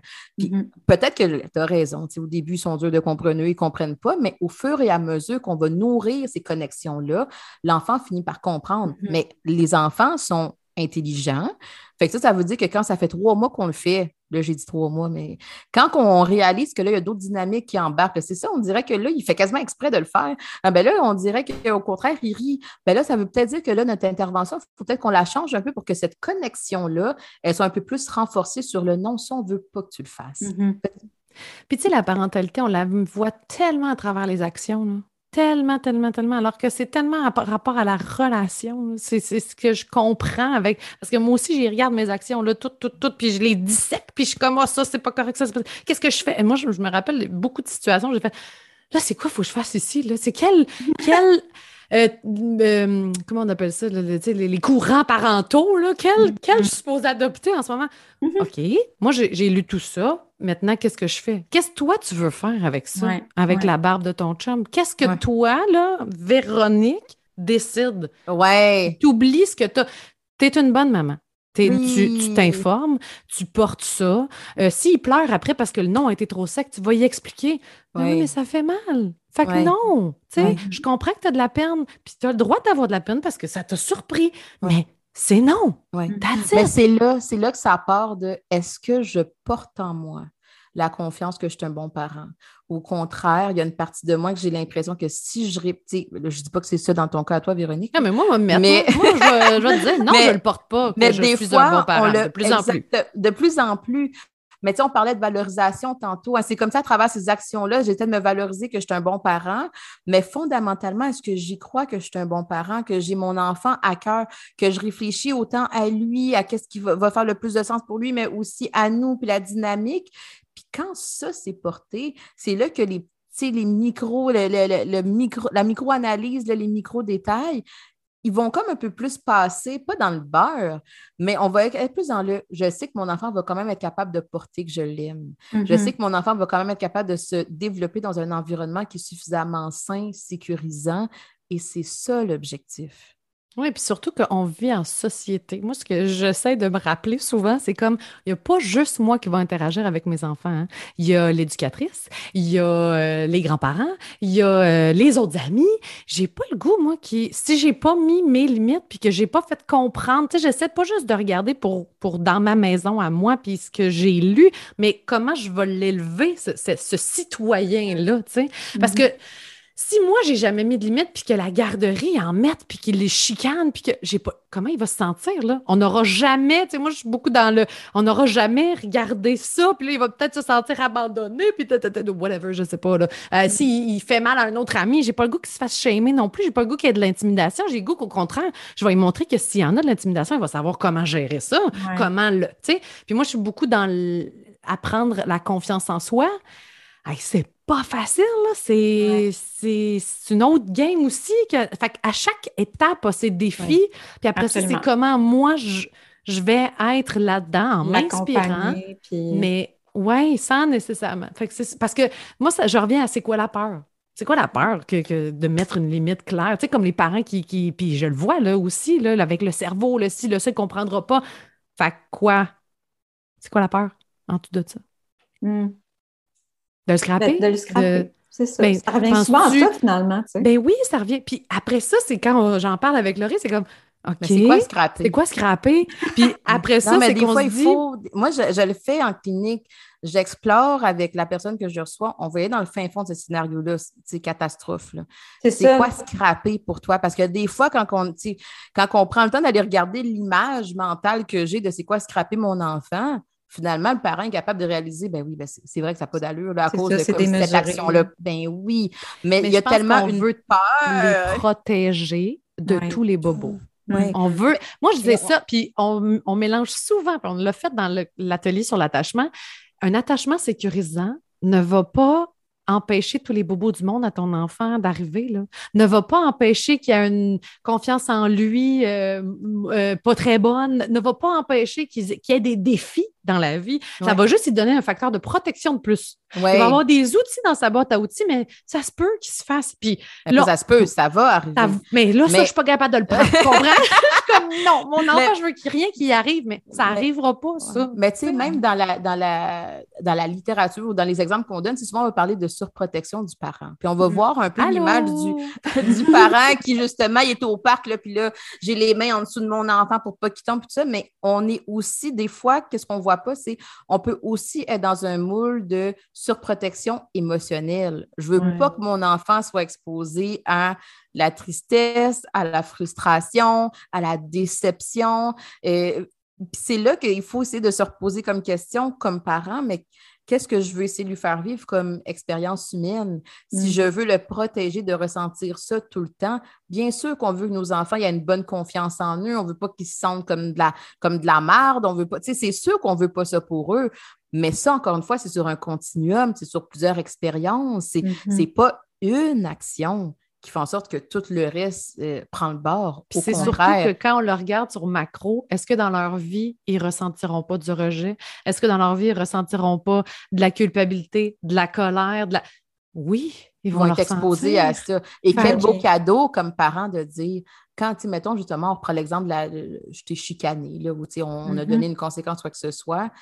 Hey, tu vis de la culpabilité là. Et moi, comme parent, je me mets au service, je me rends disponible pour être capable de t'accompagner, à essayer de mieux comprendre cette culpabilité-là, pour pas que tu t'enfonces dans je suis, je suis pas un bon enfant, puis tout ça. Ben oui, mais tu sais qu'on t'aime. Hein, on parlait de la réparation tantôt, de la réparation, de, la, réconciliation. Ben, c'est pour ça que c'est important, le ben retour, parce qu'on vient réparer ça. de les aider à passer au travers ces émotions-là pour qu'ils soient capables de gérer comprendre, et puis sois capable d'intégrer le fait que même si je me suis sentie coupable, mon parent m'aime encore. Non seulement qu'il m'aime encore, mais honnêtement, on est cinq minutes plus tard, puis on est capable de jouer comme si rien s'était passé. Je suis worthy of love. Je, mérite l'amour malgré mes gestes. Exactement. Fait que c'est pas que je l'ai empêché de vivre l'émotion qu'il avait à vivre, parce que c'est une émotion qui est humaine. Je le vois donc bien, les parents qui vont dire il faut exposer nos enfants à toutes les émotions, faire de la place à toutes les émotions. Oui, mais dans le fond, c'est pas vraiment ça. Tu, veux, tu veux que ça corresponde à quelque chose qui te rend toi aussi confortable. Peut-être que oui, ton enfant va ressentir de la culpabilité, de la tristesse, de la, la frustration, de la déception. Mais en fait, oui, il va vivre juste... Oui, mais mettons dans ce moment-là, je sais que je t'ai chicané, je t'ai enlevé un jouet, whatever quoi. Mais moi, justement, comme parent, qu'est-ce que je peux te promettre? Si je vais faire le retour avec toi, je vais réparer la relation avec toi pour te montrer justement que tu peux passer au travers de ces émotions-là. Et mm-hmm. c'est ce que, à l'âge adulte, c'est ce qu'on voit des fois. C'est la, la résilience émotionnelle, je pense. Exact. C'est que justement, moi, les gens que je vais voir en clinique, des fois, pas dans tous les cas, c'est quand que je suis pris avec cette émotion-là, c'est comme un gouffre. Là. Moi, je ne l'ai pas eu, ce parent-là, qui m'a accompagné pour essayer de me dire que j'étais worthy of love, justement, même si j'avais peut-être fait une erreur, même si. Fait que là, j'arrive au travail, j'ai peut-être fait euh, une erreur, mais là, je, me sens tellement honteuse que j'ai quasiment le goût de démissionner. Au lieu d'essayer d'avoir la ressource à l'intérieur de moi, le, message intégré à l'intérieur de moi qui est j'ai fait une erreur, c'est correct, les gens m'aiment quand même, je peux me laisser justement d'autres chances. Fait que c'est là justement qu'on vient, tu sais, on vient donner une couleur différente aux parents qui interviennent parce que le, mm-hmm. le, parent est capable de se dire je ne veux pas tout le temps le chicaner pour tout, tout le temps. À un moment donné, il faut aussi mettre des limites, là. Mais les moments où est-ce que j'ai l'impression que là, ça vaut la peine que je puisse être un peu plus encadrant, il peut quand même avoir de l'amour, il peut quand même avoir de la chaleur, il peut quand même avoir un apprentissage, il peut quand même avoir une réparation, qui fait en sorte que c'est au service de la relation et de la dynamique familiale. Puis il va être fâché de la limite que tu lui donnes. C'est normal, c'est sa job d'enfant. Je veux dire, c'est oui, dans le droit d'être en colère, mais c'est non. Mm-hmm. C'est comme, c'est ça. Puis c'est là que je ramène le mon confort est-il plus important que ton ressenti? Des mhm. fois, on veut tellement que la crise arrête, qu'il se fâche pas, que si, que ça, que je, c'est plus confortable pour moi, tu sais, parce que je me sens le meilleur parent, parce que tout ce qu'on a dit aujourd'hui, mais à la base, c'est juste de l'accompagner là-dedans. Tu T'es fâché que je t'ai dit non, c'est correct, tu as le droit d'être fâché, mais je t'ai dit non pareil. Oui. Exactement. Je pense qu'on va devoir s'arrêter là-dessus quand même. Faut, hein, oui, ça fait une heure ça passe vite. Ça a passé super vite, puis, mais je veux dire, je trouve qu'on a tellement démystifié cette performance-là qu'on vit à peu près toutes. Là. On, qu'on a apporté beaucoup de nuances. Puis, tu sais, comme, comme je disais euh, un peu plus tôt dans, dans l'épisode, je suis comme, mon Dieu, je t'ai soufflé, je ne sais plus quoi faire.